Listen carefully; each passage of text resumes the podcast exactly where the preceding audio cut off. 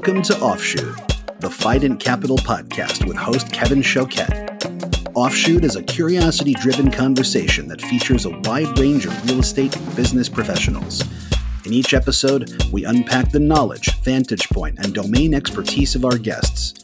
Then we move beyond the facts and figures and dive into the personal habits and mindset which allow them to be high performers in their respective field.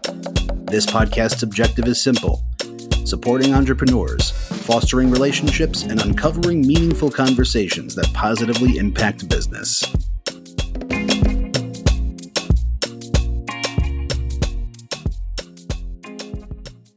Hello, everyone. Thank you for joining me on episode seven of Offshoot. Today's conversation is with Peter Kleinberg, a vice president of ESI Ventures. ESI plays in the space of co GP investment, as well as providing credit enhancement for their operating partners who may lack net worth and liquidity to secure debt. The space of credit enhancement is loaded with nuance and complexity as significant downside risks exist. Peter goes deep with me on all the deal attributes and structures which allow ESI to mitigate some of these risks I hope you can appreciate the prying I do here as a way to illuminate how well they see the risks and how they're protecting themselves uh, throughout the exchange.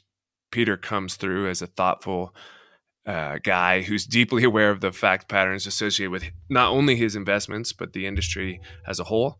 Peter's one of the younger guests I've had on the show, and I think you'll see why. He has fully got the plot, and I hope you enjoy the exchange. Hello, everyone. Thanks for tuning into my conversation with Peter Kleinberg, who's a vice president of ESI Ventures, a diversified and opportunistic commercial real estate investment firm that focuses on the acquisition, development, and reposition of value add and adaptive reuse projects through a variety of positions in the capital stack.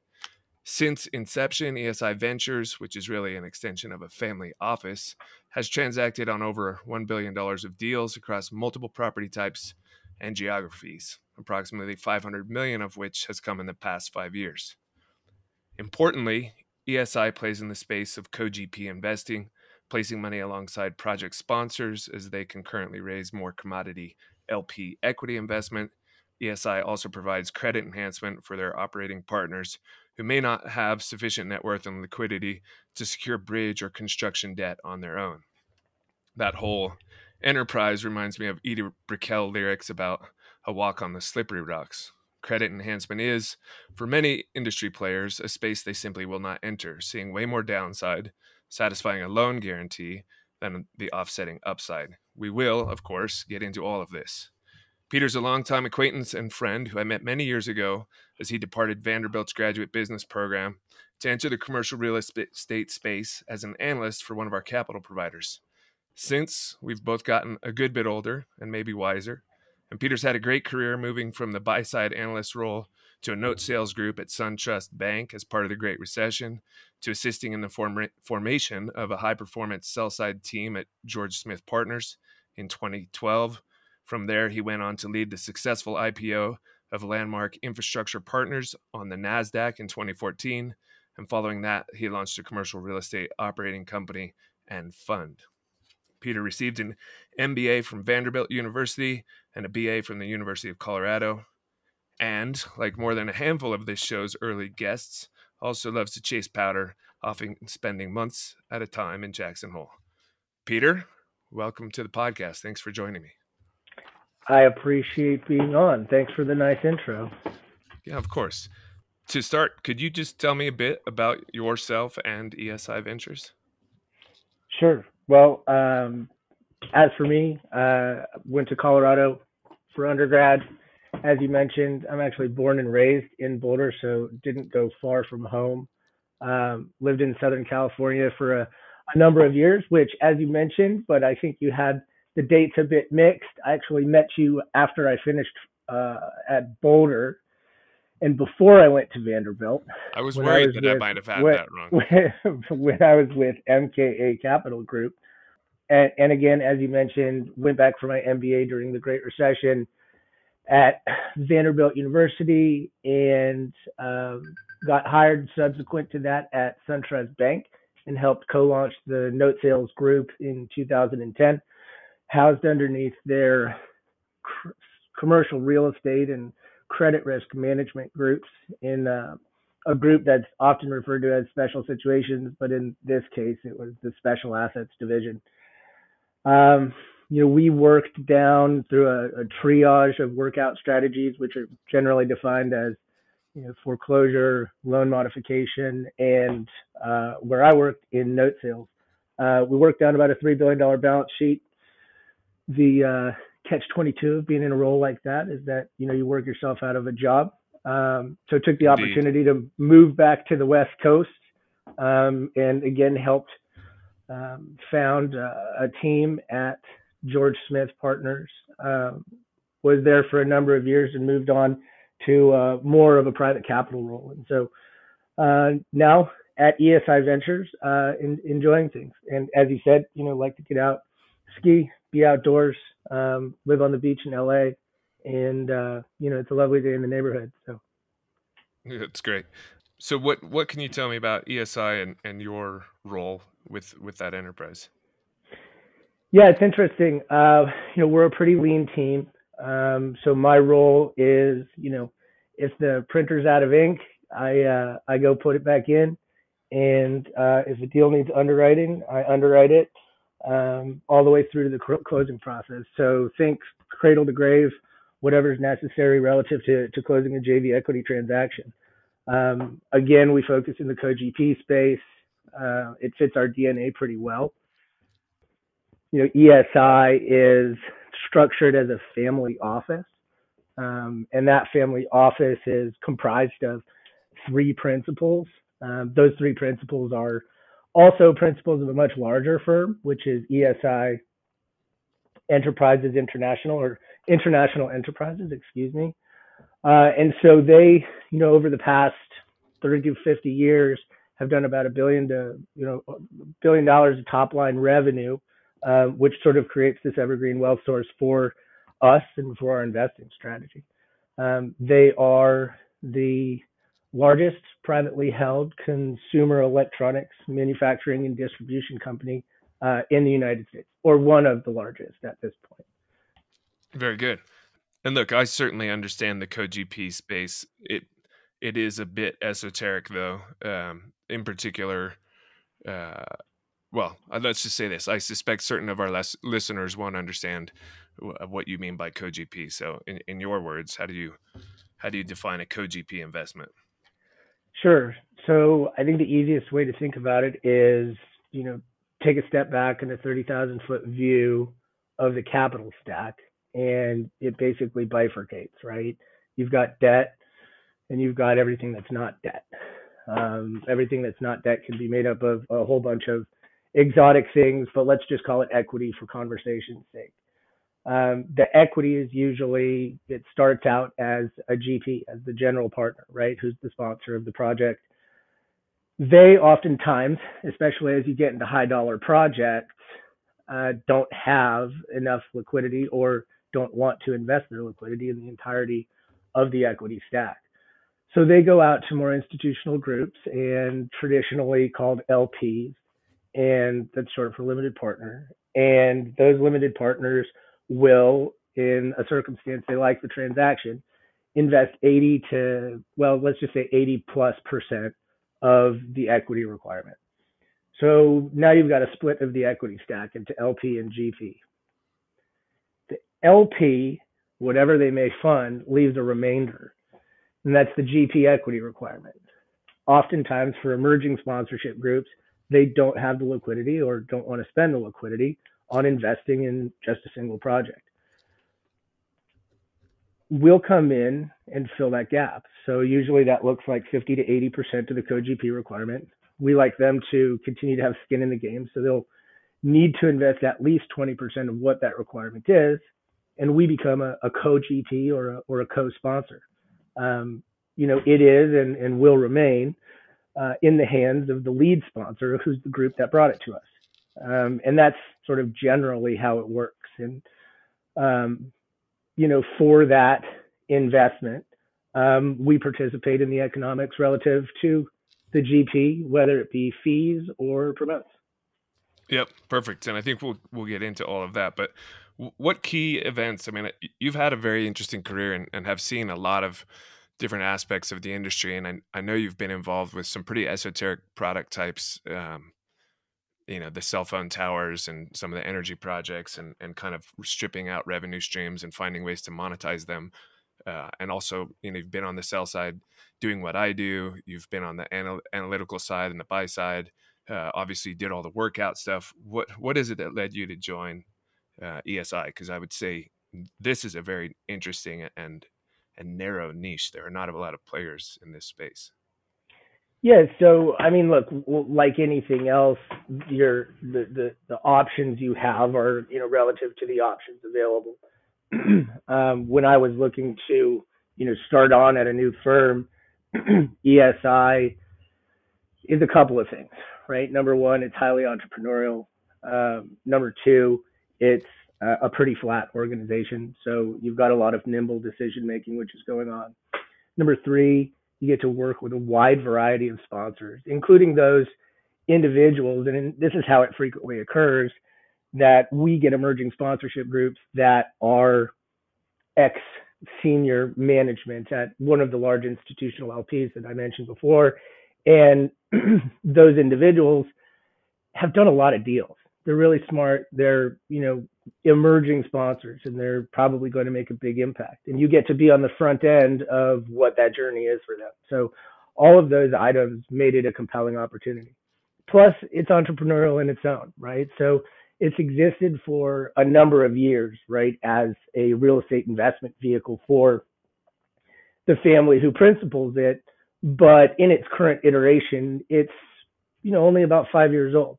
So when I joined, it was you know year three, and it seemed like a great opportunity to get in on the ground floor of something which, again, is a bit esoteric. It's unique within the community, and um, yeah, seemed like a lot of fun. That's great. Um, what's happening in the business now? What are, what are you guys seeing? What challenges are you facing? So interestingly enough, we made a number of acquisitions over the past 12 to 18 months. Um, those acquisitions were um, anywhere from existing buildings with uh, you know adaptive reuse plans to uh, ground up development in you know markets we saw were attractive. Uh, we've since spent time checking all the necessary boxes, and we are in the capital markets in a very real way with regard to a number of different property types. So the exposure that we have to you know what the debt markets look like, what LP appetite is relative to ground up versus uh, adaptive reuse and things like that. It's it's been pretty interesting. I will say that the most recent asset we were taking a look at was in the Pacific Northwest of a hospitality nature, and it's been difficult to generate the, or maybe I should say it's been challenging to generate the interest that you would ordinarily see in a frothy market. So I think people are starting to come around, but I don't think we're there yet.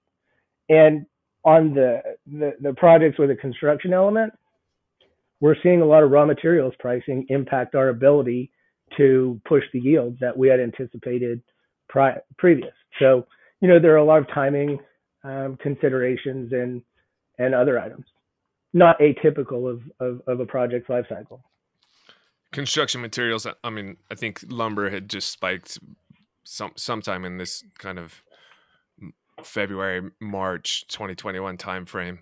Uh what other what other elements if any are driving your guys concerns on construction costs? Yeah so a lot of the stuff that we're building is type 3 modified type 3 so lumber as a raw material is very impactful for what we're analyzing outside of that, I've seen you know a number of ancillary materials. Um, I think there was something in the Wall Street Journal this morning, even on copper and some other um, items, which is uh, significantly impacting the the pace at which homes are able to be built. Interesting.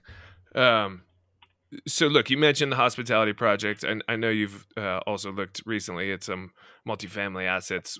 W- where is the general um, investment mandate, or where where is your interest in terms of you know the markets, the assets? Uh, you've already covered kind of types of financing, being that that uh, you know co-gp slice you know, your minimum maximum investment uh, geography you know what what's kind of to the extent there is a target as opposed to just a broad mandate to be opportunistic what are you guys looking for um, so uh, historically we focused on three asset types uh, multifamily hospitality and office. Um, those are targets and it's not gospel it's just guidance. I mean we're fairly opportunistic in nature so we'll really kick the tires on anything that's got a good story. Obviously office has lost its uh, momentum. I don't know if it's lost its full appeal but it's lost its momentum. It's difficult to define uh, what that looks like going forward so we've focused our attention on multifamily and and actually really on hospitality during this downturn because we're um, b- believers in it from not only experience but um, also because of what we see in the market. Uh, geographies are Texas and West. Um, you know that's generally driven by the fact that you know getting on a, a plane flight that's over an hour is uh, it can become a fairly arduous exercise that's not to say that we we wouldn't take a look at um, at something again that was opportunistic and lo- located on the East Coast. Um, but Texas and West is is where we focus our time. Um, we don't love getting into competitive bidding situations, uh, but you know it's it's unavoidable at at, at some point. Um, but you know a good example of a transaction that we closed on is the the Georgian Hotel in Santa Monica, right on Ocean Avenue which we were able to get as an off-market transaction, and that to us is is ideal. And what about investment minimum and maximum for for you guys? Yeah, so we generally like to invest about one to four million um, within the co-GP. So that sizes to anywhere from 50 million up to 150 million. Uh, I think the at, lowest at the asset level, right? At the asset level, that that would be total capitalized project cost. So um, the minimum that we would do is 40 million, and I, I, think that would have to be driven by, you know, it sounds cliche, but a, a programmatic relationship um, and a pipeline behind it. Yep. And then as far as primary, secondary, tertiary markets, where are you guys playing in that regard? I know that you're doing secondary markets. Would you consider uh, a Boise, a, a Bozeman, uh, Spokane, you know, name Ogden, name it. Any of those would would you guys ever go out that way, or are you much more focused on the kind of you know yeah. major league baseball teams and the like? Yeah, I think more the latter. Um, I think the the opportunities within primary markets, specifically within our home uh, geography of Los Angeles, uh, continue to be compelling. So until there's a real reason to you know go outside of it, um, you know we prefer to to, to stay where where we know the most and where we think there's you know growth trajectory.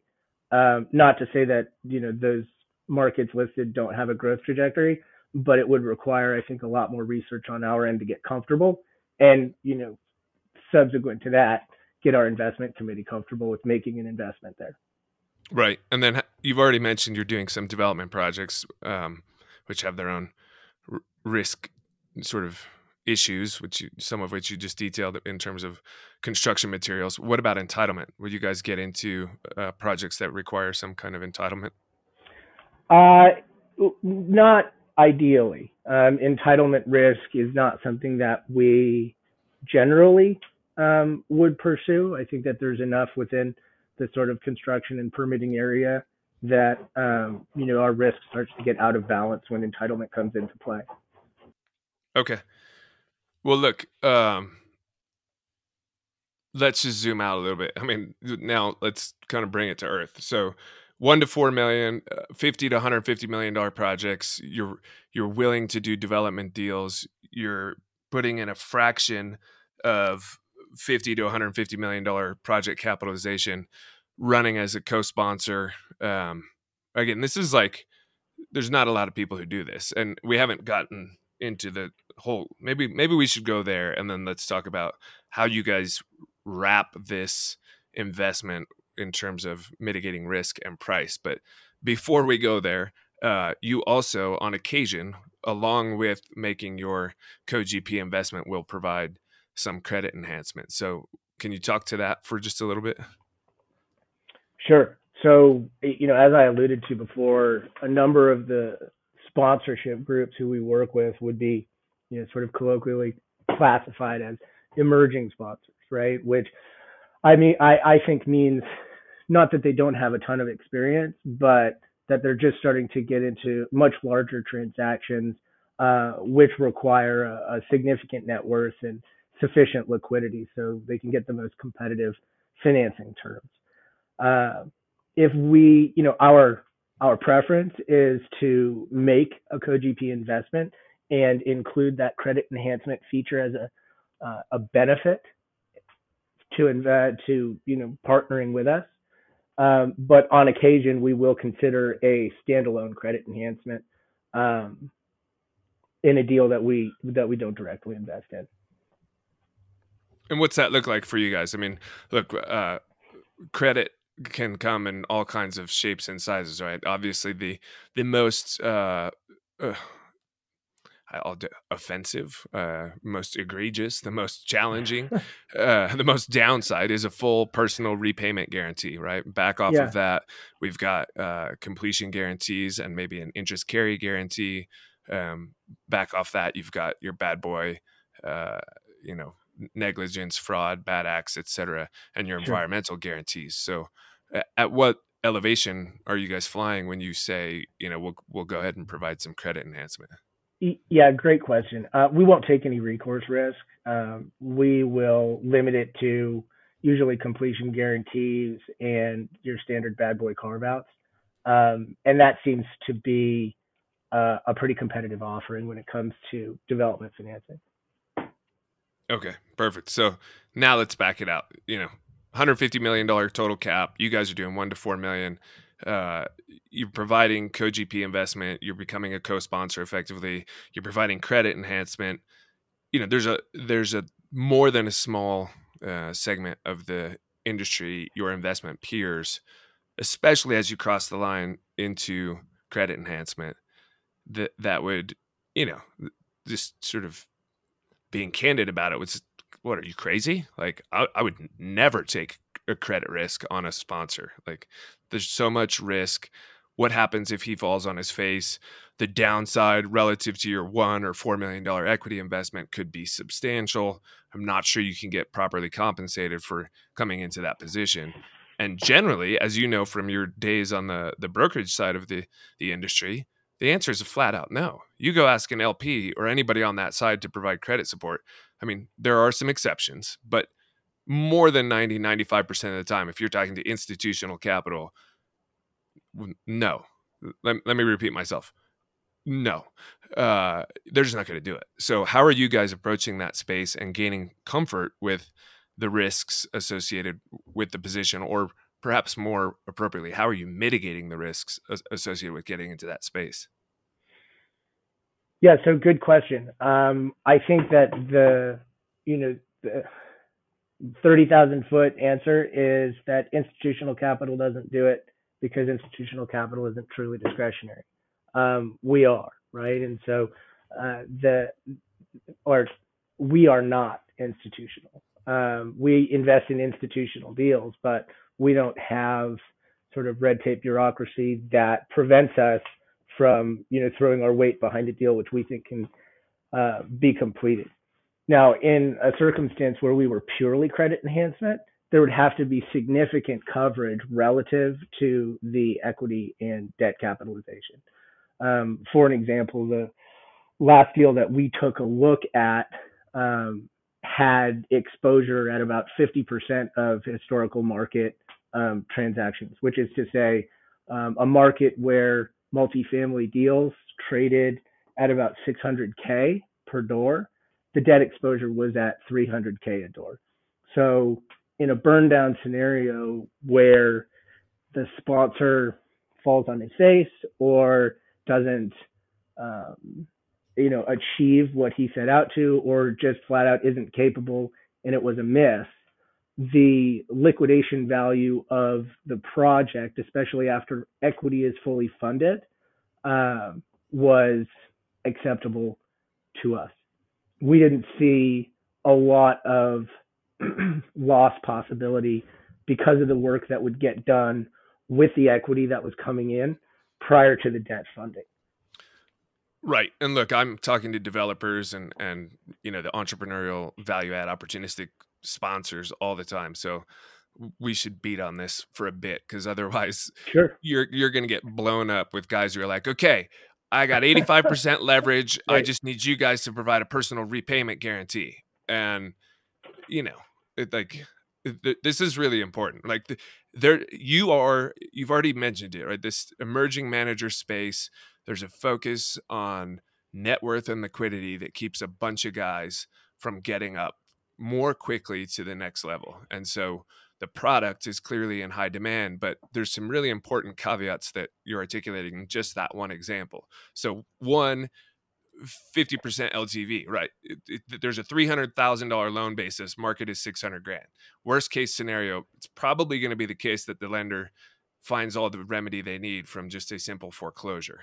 But second, you were saying once equity is fully funded. So what's that aspect of the deal look like as I presume that was a value add deal? This is actually ground up construction. Ground up, even better. Okay. So walk me through that. Yeah, so we we basically break it in half, right? There is equity, and then we break the equity down even further into you know what we would consider to be ESI's protection layers. Um, you have frequently in circumstances like this required liquidity reserves by the lender, which are in addition to equity contributions, and those are usually funded by the sponsor, and they cover you know things like standard cost overruns you got land value, which could be potentially in addition to the appraisal, which is being used by the lender. So you can find additional equity cushion there. Um, you've got the direct equity in the land. Um, in this circumstance, the land was wholly owned um, by the family of the sponsor. So that is accessible liquidity from our perspective immediately. The cash equity from the LP that was being brought in was also significant at about mm, 75% of the requirement. So we felt justifiably insulated from the potential loss that could happen if this project fell apart. To boot, there was a third party development manager who had been brought on to essentially act as a secondary captain in the event the project was going away that it should not have. So, I mean, we looked at this from a number of different ways and we had to build in a lot of protectionary measures. But at the end of the day, we felt confident that the equity in the project was real. We liked the location. We thought that the sponsor was capable and the sponsor was sufficiently liquid. They just didn't have the ability to go out and get the type of financing they needed to build a, you know, 100 million plus project. So to to I, I would say to the people who are listening and, and, and considering whether or not this is an, an opportunity to you know have somebody come in and and support them from a credit perspective i think the the initial answer is yes but for your liquidity your cash equity in the deal what's the ownership structure relative to the land do you have enough to build in additional reserves um, have you secured lp equity Right. So look, there's a few things there that that are worth I think even opening up further. The third party development management was that something that ESI uh, had insisted upon, or was it something that was coming from the 75% LP uh, investor? So it actually came from the GP, um, and they, they, yeah, they, they're a, you know pretty intelligent, sophisticated guy. Understands that you know in the the three buckets of you know you know what you know you know what you don't know and you don't know what you don't know, um, you know, there's possibilities for that third bucket to be detrimental to the project. So to insulate himself and make himself more credit worthy and to, you know, enhance the investability of the project, he brought on the third party development manager. Uh, ESI went on to, you know, double check, meet with the development manager, uh, you know, call in resources, and this the standard check that you would do on anybody in that role. And then the general contractor on that project, were they operating under a lump sum or uh, a GMAX, or what was the nature of of that, and what kind of protections might have been in place? So at the point that we came in, there was a GMP contract in place. So it was um, it was pretty much fully baked by the time we stepped in. Just the lender that they had been speaking with had net worth and liquidity requirements which they couldn't meet. And you had full construction drawings and, and things were bid, or were you still prior to that? Nope, they're 100% at CDs. Okay. And then what about the developer and or general contractor contingency? Uh, I mean, I guess that would be yet another line item of potential equity or reserves in the event of a change order, cost overrun, or some sort of significant uh, impediment that might actually trigger a completion guarantee. What what did that part of the deal look like? Yeah, good question. So significant contingency being carried not only in the GC's uh, GMP, but additional contingency carried by the developer uh, in their project budget. Further to that, as it relates to you know any sort of carry guarantee, which is um, which in this deal is atypical of what we would do, but um, that was a feature of this particular development. We had built out an interest reserve sufficient to cover, I think, six to nine months post completion. So all that lease up risk was at least mitigated to a degree we were comfortable with through the significant interest reserve. And that was the interest reserve within the construction loan? Within the construction loan, but also the liquidity reserve that I had discussed relative to cost overruns um, also had a feature that went beyond it, which was reserved for additional interest reserve to mitigate the carry guarantee. So you know, this particular project had a lot of special attributes that we were able to get comfortable on. Yeah, that's perfect. Um, and I think it's really helpful to kind of, you know, I know that when the developer crowd hears what we're talking about, they're going to be super excited because there's way too many guys who are held back by the lending market and to a lesser extent the LP market uh, because of net worth and liquidity. But one more question on that. Uh, as it pertains to recourse and completion guarantees, is the GP, your sort of co GP, if you will, um, first line of defense in terms of perfecting a, a, completion guarantee? Does he have some exposure or is he relieved of that more or less in its entirety? Is it joint and several? Is it, hey, the first million's coming from you? Like, is there another yeah. level there? There is. It, it, it was actually recourse to the lead sponsor. So non-recourse, non-recourse to the co-GP, but recourse to the sponsor. So, um, you know, pre- pretty pretty strict from their perspective. Um, but you know, these are the these are the times we're working in right now. Um, and you've got, you know, this was mid-pandemic, so um, a lot of rigorous underwriting standards coming from the lending community, especially for ground-up projects with an emerging sponsor. Right. Okay. So that's super helpful. I mean, that's just one example, and it, it portrays the complexity associated with doing what you guys are doing and some of the devices you might employ to mitigate risk. But you know, the obvious question for me is pricing. How do you price something like that? I think the the marketplace is pretty educated on you know GPLP, pref, waterfall structures, and and kind of what those true splits might end up looking like bringing in a third party who's going to be a co-sponsor uh, is going to provide some balance sheet enhancement and and per- potentially get the the box checked on the conditions that are uh, required by the lender in order to secure the construction loan. How do you guys start to think about you know, value and, and price on on that kind of product? It, just to be clear, the question is, what is our compensation for our investment and or credit enhancement? Yes.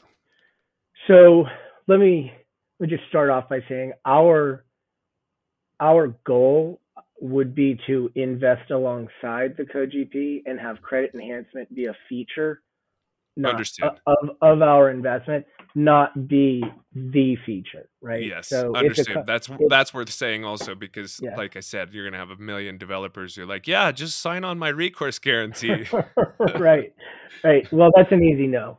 Um, so the uh, look, so the only thing that is sort of um, you know capital E essential to our investment and going to to happen is there's going to be a credit enhancement fee of 1% if we do it right? And then there are three other categories which we've generally uh, been flexible on but will always want a piece of um, one of which is the, the development fee um, the second of which is a fee at refinance um, you know, we see the the potential for value capture once this thing gets through development, and so we'll want to be rewarded for getting them to that fence post. Um, that's usually a flat fee. The developer fee is a, a portion of the fee. Um, you know, we can structure it creatively how it gets paid out. Uh, and then, you know, critical to our platform is participation in the promote and uh, you know depending on what the deal economics look like and you know a number of other ancillary items will um, will take a piece of that promote as well. And you know i that's just specific to like a pure credit enhancement deal. Um, if we were to and and I, i'm happy to chat about what our you know in the ordinary course what our deal participation looks like um, but not yeah, and I'm not trying to carve the credit enhancement out of the CoGP. So if you want to kind of you know more broadly talk about how you guys uh, you know are in this space and and think about pricing, I I just don't think there's a lot of analogous players, and so I think you have you have a lot of latitude in the sense of pricing, right? If I go get a construction loan, I basically know what it's going to cost. If I go looking right. for CoGP, yes, there's some players in the space, okay, but if I go yeah. to CoGP, especially if they're willing to kind of say, "Hey, with with the following mitigants, we will provide some balance sheet support." Yeah, yeah, no, I, I understood, and and I do think that it bears mentioning that some lenders are amenable to paying out a credit enhancement fee of one percent of loan proceeds, or uh, some are not. And so, in the in the circumstance that we were working through just a moment ago, um, our fee was being paid out of equity, right? So it ends up being uh, not part of the capitalized budget that's recognized by the lender, which is another wrinkle that you know increases your project cost, and you'll have to have a, a separate economic analysis, which basically is your equity capitalized cost, but it's not going to be recognized by the lender, and neither will your leverage ratio.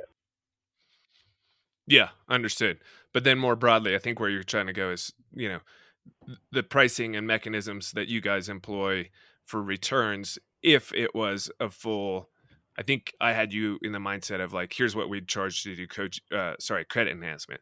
And I understand that's an outlier case, one out of 99 where you would do credit enhancement and not be CoGP. So correct. Let's talk about the more likely scenario. 99% of the time, you're a CoGP investor, which may or may not include credit enhancement. How do you guys think about monetizing your investment?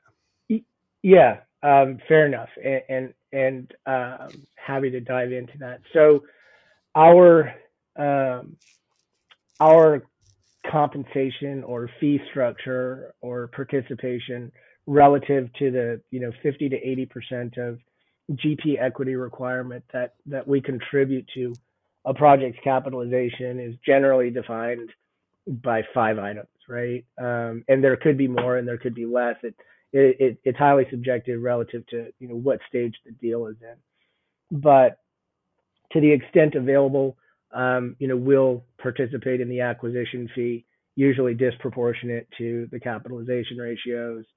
We will participate in the development fee, uh, also generally disproportionate to the capitalization ratios. And when I say disproportionate, I mean to the benefit of the lead sponsor, right? We understand that they're the developer, they need to be compensated. We understand that fee income is a large driver of the success of their operating company because they are twofold, right? They've got asset capitalizations, and then as an operating company, they need to you know keep the doors open. Right, which the is third, to say, if you guys are putting up eighty percent of the co GP or sorry of the GP equity as co GP, you're not taking 80% of the AC fee, you're not taking 80% of the dev fee, you're leaving a, a very disproportionate amount of it available for the operator. Yeah, I don't know if I'd say very disproportionate, but to an extent that we deem fair, right? It'll be commensurate with what we think the work required on the project is. And, you know, if they've been running hard and spending a lot of pursuit dollars uh, to get the deal under contract and, and you know, get the acquisition done, you know, we'll we'll recognize that and we'll size it appropriately. But I, I wouldn't anticipate it to ever go um, above what the pro rata capitalization is. Right. Okay. So you got AC fee number one, dev fee number two. What are the, the other three potential pricing mechanisms? Um, obviously, profit participation, which is you know pro rata to the to the investment members, and um, next is the promote participation, where we um, we're generally making our money here. Um, so it will be still disproportionate, generally speaking, to the uh, capitalization ratios in the GP equity um, partnership, but not as severe as you would find on the AC fee and the dev fee, right? So, um, you know, if we were to be 80 20 um, in the in funding and the AC fee, you know, was 70 30, and so you took a 10% swing, um, you know, maybe the promote participation is 75 25 and that's just a that's just a hypothetical. All of those sort of you know discounts are it, it's it's a fluid uh, analysis for for each particular transaction. Yep, understood. Um, and then what? And then, the, yeah, the last one. The fifth is, is the credit enhancement fee, and and we do find a lot more comfort, you know, diving into that responsibility um, when we're both invested in the deal, right? because I think if we're making a cash investment in a transaction, uh, our confidence in its success is very high. Yeah, understood. And, and, that's relative to a deal where you know we're not necessarily putting cash in, but we're lending just credit enhancement, and it just becomes a much different dance. But um, yeah, the credit enhancement is is very much a a feature of our primary investment platform. Yeah, and look, one of the things that you've portrayed to me in, in all of our conversations is a pretty remarkable degree of flexibility, right? Like you've basically said to me, hey, don't get overly wrapped up in what you think we might do. Just bring the deal forward. Let's understand the fact pattern. Let's look at the market, the deal, the sponsor, their trajectory, what sort of you know assets and liabilities might be around, not in terms of a conventional financial uh, sense, but the broader picture of you know positives and negatives and see where we can put a deal together. I, I don't. Am I putting words in your mouth by saying something like that? No, I, I don't think you are at all. I mean, as as I you know mentioned earlier, we, we don't have uh, any sort of institutional red tape. We're you know proprietary investors for the the family that we work for and the principals that um, fund our balance sheet, and that makes our capital truly discretionary. Um, and you know, it's not you know, following the rules of, a, of an investment document that a, a bunch of passive LPs who sit behind us have signed on to. It's, you know, sitting down and subjectively explaining and articulating what the investment opportunity is to our managing principal and our investment committee. And, you know, to the extent it's compelling, uh, we can generally do it.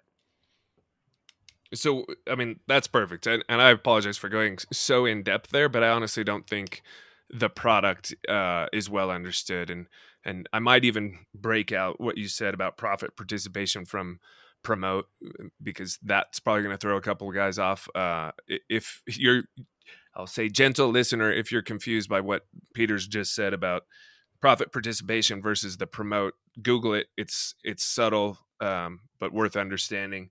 Uh, we'll let it go for for for right now, but with the platform that you've just described in great detail, I have to imagine the deal flow is high um, because it's a it's a very significant gap in the trajectory of the emerging manager. Right? How do they get from doing a 12 unit apartment value add rehab with friends and family money to doing a 150 million dollar high rise multifamily development in downtown LA? And the answer is either over a lifetime or you don't, or you find you know your your centimillionaire billionaire friend who's willing to really partner up with you and take on balance sheet risk that that's kind of the conventional way or uh, you find a group like ESI uh, I, I don't think that the jump for our target co-sponsors is going to be as uh, meaningful as going from a you know a 12 unit apartment complex to a 150 million dollar deal. Uh, Fair enough. I I I'm generally of the opinion that the ideal co-sponsor for us is a group who has meaningful experience, whether it's with an institutional investment manager or it's for a large development shop, and they've been exposed to transactions and they've closed transactions with the size requirements that we put out there they just haven't done it for their own account. And so, you know, when that's the case, they're not in foreign territory and it's not unfamiliar ground. It's just that they haven't done sufficient business or transactions to have generated capital or net worth or liquidity uh, sufficient to getting a deal done, if that makes sense. And and again, it's not hard and fast, but you know those particular groups who have that experience that large project experience just not on their own account i think that to us is appealing. Yeah. Look it makes perfect sense. I think i think uh, uh, thank you is what i would say. Um, so look you have to have a bunch of deal flow. How do you go about discerning good from bad? It's a good question. Uh, we do have significant deal flow. You know i think right now what we're looking for is very competitive basis. Um, you know, the the transaction that we looked at most recently was in uh, what I would call an emerging primary market, which is also a large consideration for us. So, what market is it in? But is it being purchased at what we perceive to be a significant discount to what market would be, or market pricing rather? So the last transaction we were looking at is at a, you know, about a 40 plus percent discount to the seller's basis.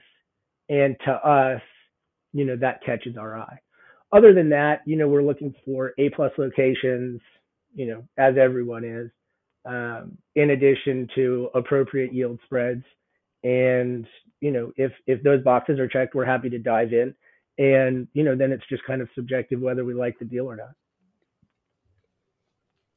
Perfect. I get it. So, uh, look, uh, let's go a little bit philosophical here, but I, I kind of touched on this for just a moment. But you have um, founders of unicorn tech companies who likely have put zero dollars into their company. You have CEOs of large and small publicly traded companies who would basically scoff at the idea that they should be putting up any money into their investments and and I'm pointing to this because I think the commercial real estate industry as a whole has this incredible bias towards like, well, what's your net worth and liquidity as table stakes to kind of play the game.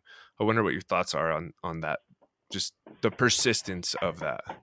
Yeah, it's an interesting concept. Um, primarily when you think about it, uh, it, it's generally non-recourse lending. So you know the collateral is the asset. So why are they requesting net worth and why are they requesting liquidity from the sponsor? And I think generally speaking, it's a carryover from when loans weren't so diversified. And it's become a convention for underwriting within lending institutions, and they don't see a real reason to let it go. I think also, you know, when reporting to their stakeholders, they get to report that this is the net worth and liquidity of our borrowers and I think it surely instills a, a, a feeling of, of safety. When loans weren't so diversified, what do you mean by that? Well, I think that you know the the lending offerings that exist in the market now with you know bad boy carve outs with non-recourse you know which is not really non-recourse because they're springing recourse and all of the sort of exotic features that exist within loan documents and offerings to make lenders more competitive um, continue to have features for when it was more of a commodity product. You just got a loan, and if you didn't pay it, you, you know they took the asset and you were probably on the hook to pay it back. Yeah, I got you. Before before all of the shades of gray were introduced into the contractual obligations, you'd just look at net worth and liquidity, and since then the convention hasn't really backed off. Yeah, that's how I interpret it. Yeah. Well, look, there's it's interesting that you guys find yourself in this kind of 50 million to 150 million uh, asset size you know space. It makes a lot of sense given the strategy and you know the you have to get some meaningful dollars out, right? These are small investments within the commercial real estate space, but because of your participation or your position in the capital stack, they're highly levered. But I know pre- previously you've you've been out as a sponsor and done some work in that space and uh, had to kind of go to the market and pursue capital and and this plays out in a couple spaces right? But recruiting capital in general for small deals, whether as a fund manager or someone who's capitalizing a, a, real estate operating platform that might be vertically integrated, you know, fund and operating company, or on a project specific basis, uh, call it even like a 13, 14, 15 million dollar deal.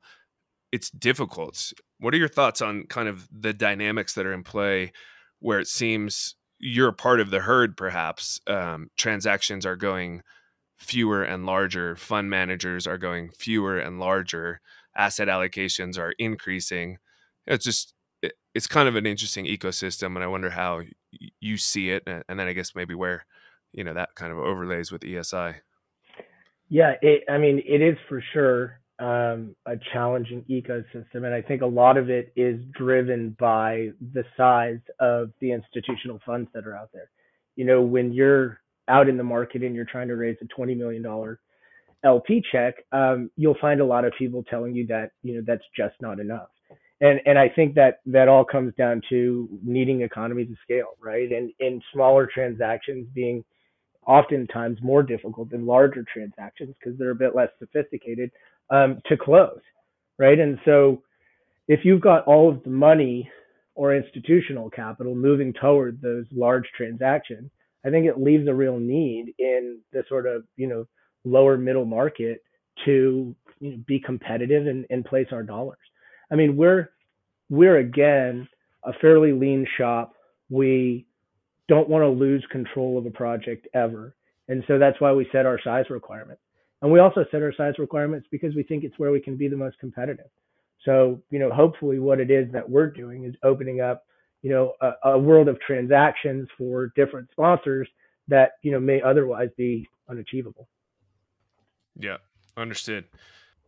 You know, less tactically, what's what's one of the best deals you have ever done, whether at ESI or elsewhere, and brokerage, investment, anything. It's just like you're a real estate guy. You've been in it for decades, so best one of the best deals ever. Sure. So um, the one that stands out in my mind, um, well, I suppose that there are a couple.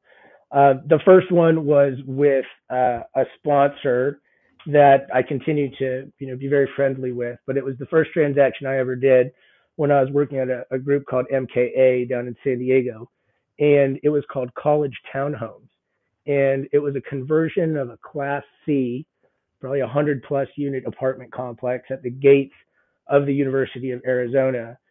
And it was converted into and on the front end of this really high end student housing wave. And it was a great success. And i think you know it, it stands out in my memory not because it was the largest certainly not because it was the sexiest but because it was the one that i cut my teeth on and you know i've still got a great memory of how good it felt and you know knew i wanted to continue in the industry after closing it and that was a conversion from apartment to condo apartment to student housing. Apartment so, to student housing. Okay. Yeah. So so think think class C apartment complex, going in, doing a full gut reno, adding all of the sort of crazy amenities that are endemic to that student housing asset class at this point, um, and you know leasing it to to to U of A students. Excellent. What's the other one? It sounded like you had at least two. Yeah, so the other one's a bit different in nature, but certainly it was, you know, helping lead the IPO um, for Landmark Infrastructure Partners in 2014. Um, much different nature of a transaction, but still equally satisfying. And what you know, what that look like? I mean, obviously, you could probably do a two-hour podcast on on that alone, but some you know some experience share there. I mean, what's yeah, what's sure. the brain damage level on going public? I, you know, it's pretty high, right? I think the majority of our management and leadership team was spending, uh, you know, probably 90% of their time in Houston working with our law firm and um, with the investment bankers. We had at least two firms that um, that helped us out, and we were currently at that point managing five funds for probably you know not a huge capitalization. They were probably 100 million each. Um, we took two of those funds that had uh, the least amount of time left, and we contributed them as seed assets to what eventually would become um, I the first real estate driven master limited partnership um, to be publicly traded on the Nasdaq. Hmm. And so that the MLPs are uh, they're dividend yielding vehicles that are freely traded, right? I mean, I'm, I only know of them within oil, but I've never owned any. Correct. And so, generally speaking, they're reserved for midstream oil and gas companies, which is to say, you know, transportation of commodities. And what we were dealing in was ground leases. So think ground leases underneath micro infrastructure assets, uh, cell phone towers, outdoor advertising, or billboards, as they're probably more well known. Um, and so that was how we were able to, you know, take it public. And since then, it's grown exponentially, and they're quite large. Hmm. That's great. Um, well, look, so you've spent a ton of time on capital formation side of things, right? Whether, um, you know, on the buy side now, on the sell side previously, uh, you, you just mentioned this IPO. I mean, to say you have an understanding of how the capital markets operate is probably a significant understatement. So, for people thinking to approach you, uh, you know, for potential investment, w- what advice might you give them? Yeah, I think know the economics of your deal, be able to explain what its value proposition is, what its position in the market will be, um, and how it'll be competitive, and you know, most importantly, how it's profitable. And I, I think if you're able to speak intelligently, subjectively about your transaction, um, you know, then there's a great conversation to be had. I mean, I, I, I don't I don't get into you know the the the more nuanced um, parts of my career when discussing a transaction. So no big deal. right, right. What what's I mean, give me an example of horribly done, right? I mean, I'm sure there's a, a there's probably five emails that get deleted for every one that gets open, but where where like the absolute stumbling blocks you see people kind of hitting regularly? Yeah, that's a great question. So, I mean, the aesthetic of your presentation, I think, needs to be digestible. Um, you know, frequently we're you know in receipt of investment packages that don't necessarily flow. Um, they don't they don't pull you in.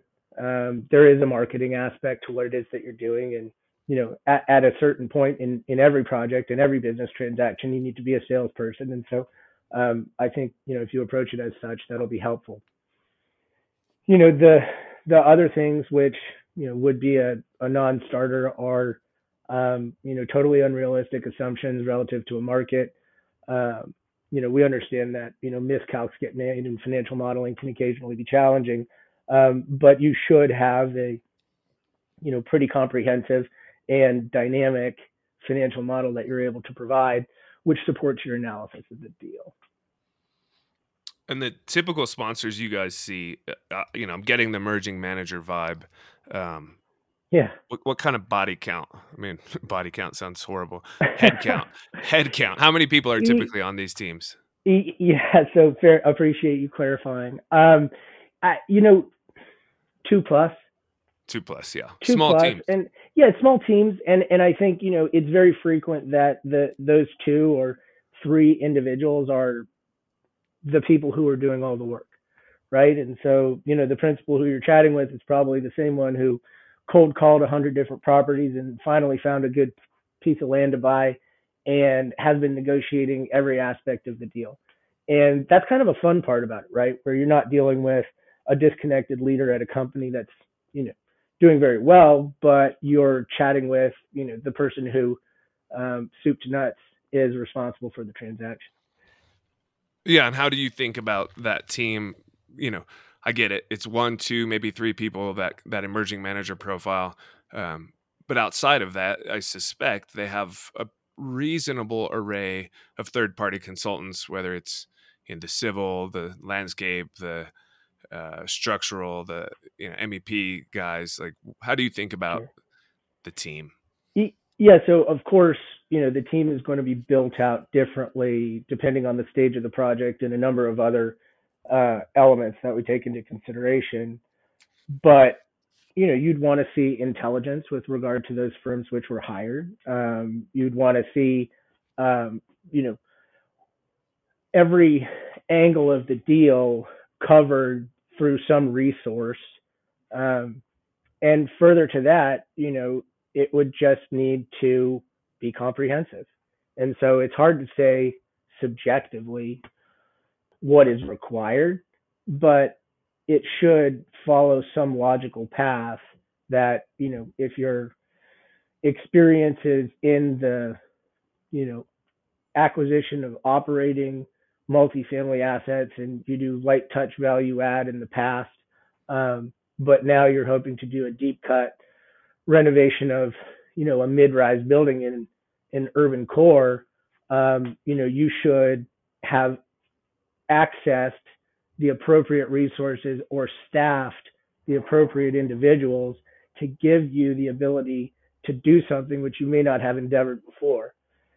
And if you haven't, then you know it's pretty pretty big red flag. Yep, understood. Um, well, look, Peter, I appreciate you taking all the time to kind of go through what I would call product and attributes conversation. Um, if we shift over a little bit you know to personal and kind of the way you've navigated your career and and maybe even as granular as how you kind of navigate your days um i mean i know i mentioned at the top that part of your recipe for success might be powder days at jackson hole um, that's absolutely part of it. Right but you know let's start with maybe daily routines. I mean do you have anything that that you employ on a regular basis to um, I'll say ground you or or yeah, I don't. I'll just leave it. At, I want to leave it as open as possible. Do you have any daily routines that help you kind of navigate uh, life, or I'll just say maybe even today?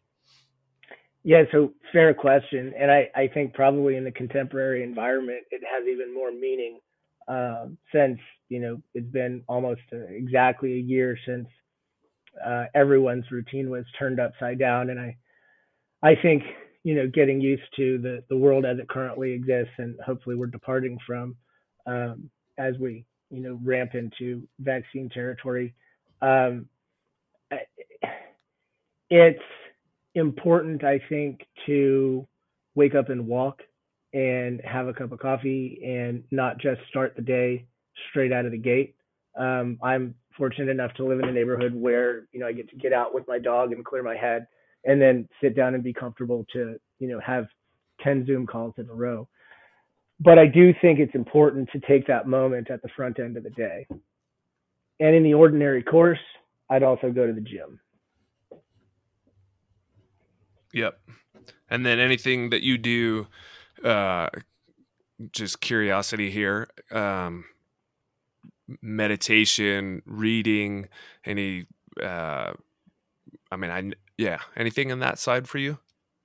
No, nothing, nothing like that. I mean, look, I digest a lot of information throughout the course of the day. Um, like to read books, of course, but um, haven't dived into sort of that meditative arena. Yep.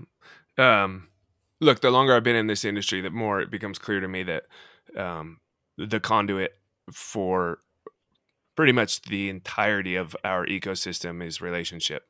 Um, I wonder what your view is on r- relationships. Uh, I would say, in particular, around our industry, but perhaps more broadly.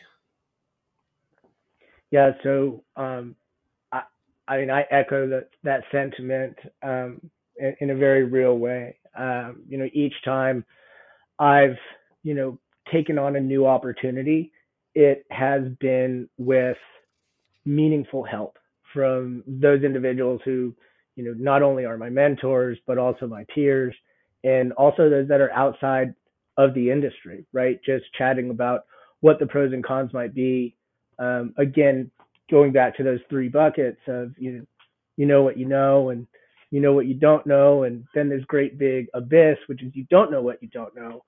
And I think the only way to solve that is through number one, asking questions, and number two, accessing your network and asking them those questions and finding out what their experiences are, and then drawing intelligent, educated conclusions based upon that network.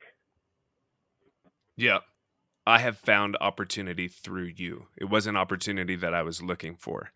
Uh, oh. I have I have found opportunity through a bunch of other relationships, and I wonder how opportunity and relationships might participate with each other in your mind. Yeah, I, I think they've got a very dynamic relationship.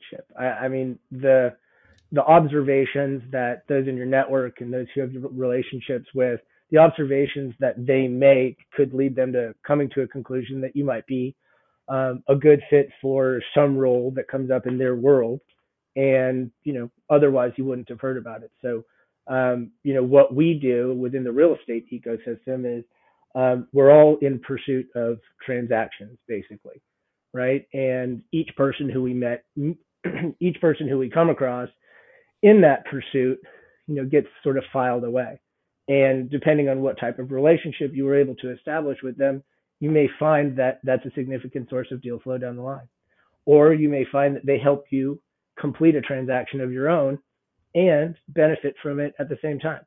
So yeah, it's it's very important. Yeah, I couldn't agree more. So look, I'm, i know I'm bouncing around a little bit here. This is like the the lightning round.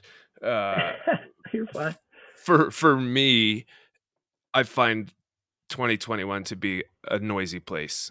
Um, some of that is my own doing, and you know my own kind of personal afflictions you call it ADD or or whatever. Um, I wonder for you, the pace of quote unquote modern life, uh, you know, your Outlook calendar or Gmail calendar, your email inbox, your text messages, your cell phone calls. I don't know if you participate in social media, you know, trying to keep it open ended again. Uh, how do you view the the noise of the day? Is it an impediment to you? How do you navigate kind of the cacophony that's that seems to surround many of us. Maybe that is something that isn't an issue for you, but I'm curious if if uh, it might, if it might be.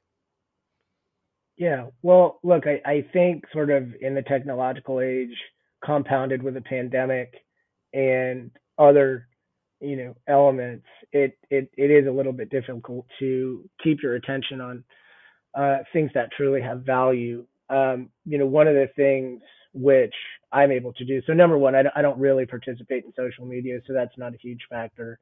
Um, I do, however, you know, get um, you know hundreds of emails a day, and going through those emails and trying to prioritize and remembering what it is that you need to do. I, I think it's helped by sort of an old school technique of keeping an actual notebook and segmenting it into you know different uh, particular tasks, you know, some of which can be transactions, some of which can be administrative, and keeping a running tally and, you know, quite literally checking the box off.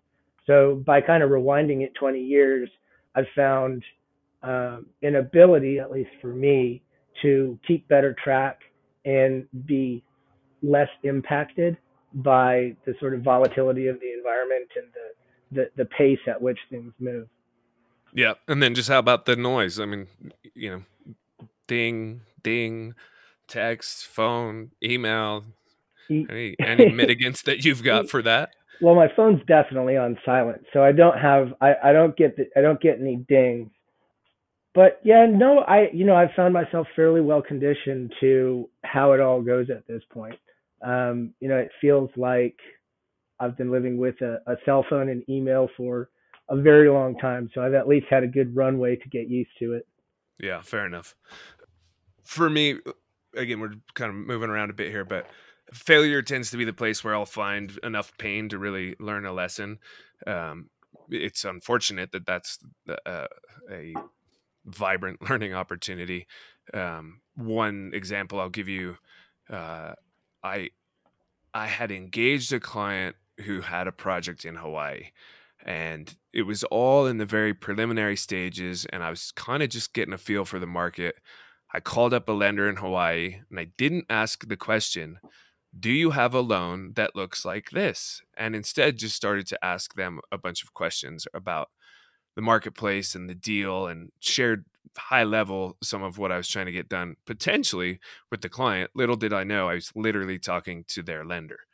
Uh, you know, catastrophic failure and huge embarrassment. And, you know, I mean, uh, yeah, it's to this day uh, an unbelievable embarrassment, but as such, pretty significant learning opportunity. Um, any favorite failures of yours? You know, they all blend together so well. Um, but but but that's not to say that they aren't you know frequent and with consequence right? And and you know consequence almost always has this negative connotation but you know generally speaking it's uh, you know what happens after something occurs. And i i find them to be often positive right? I mean you're you're asking what questions um, what questions could i could could i have asked to sidestep the net result of what i was trying to achieve and I think it informs you as you go forward. So, you know, people will talk about wisdom and, and getting older and things like that. And I, I'm not sure that wisdom is so much built through successes, but you know, it's built through learning lessons and being successful because of them. Yeah, well said. You know, I think at the outset, or coming into this, I'd kind of given you the the thrust of the um, podcast, you know, s- supporting real estate entrepreneurs, giving experts a place to voice their opinion and, and fostering relationship and connection. Um, on the one of, you know, supporting entrepreneurs, real estate entrepreneurs, um, you have a unique vantage point into the market, into the industry.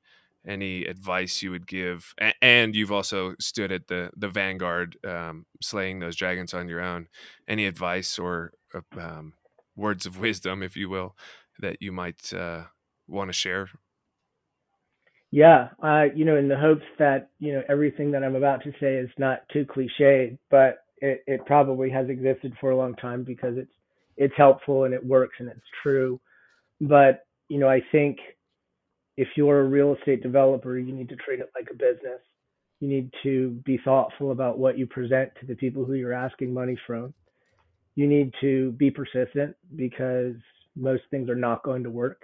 Um, but if you come into contact with a group that turns you down, there's a reason, and your your your your success is going to be dependent on whether or not you get those deficiencies solved.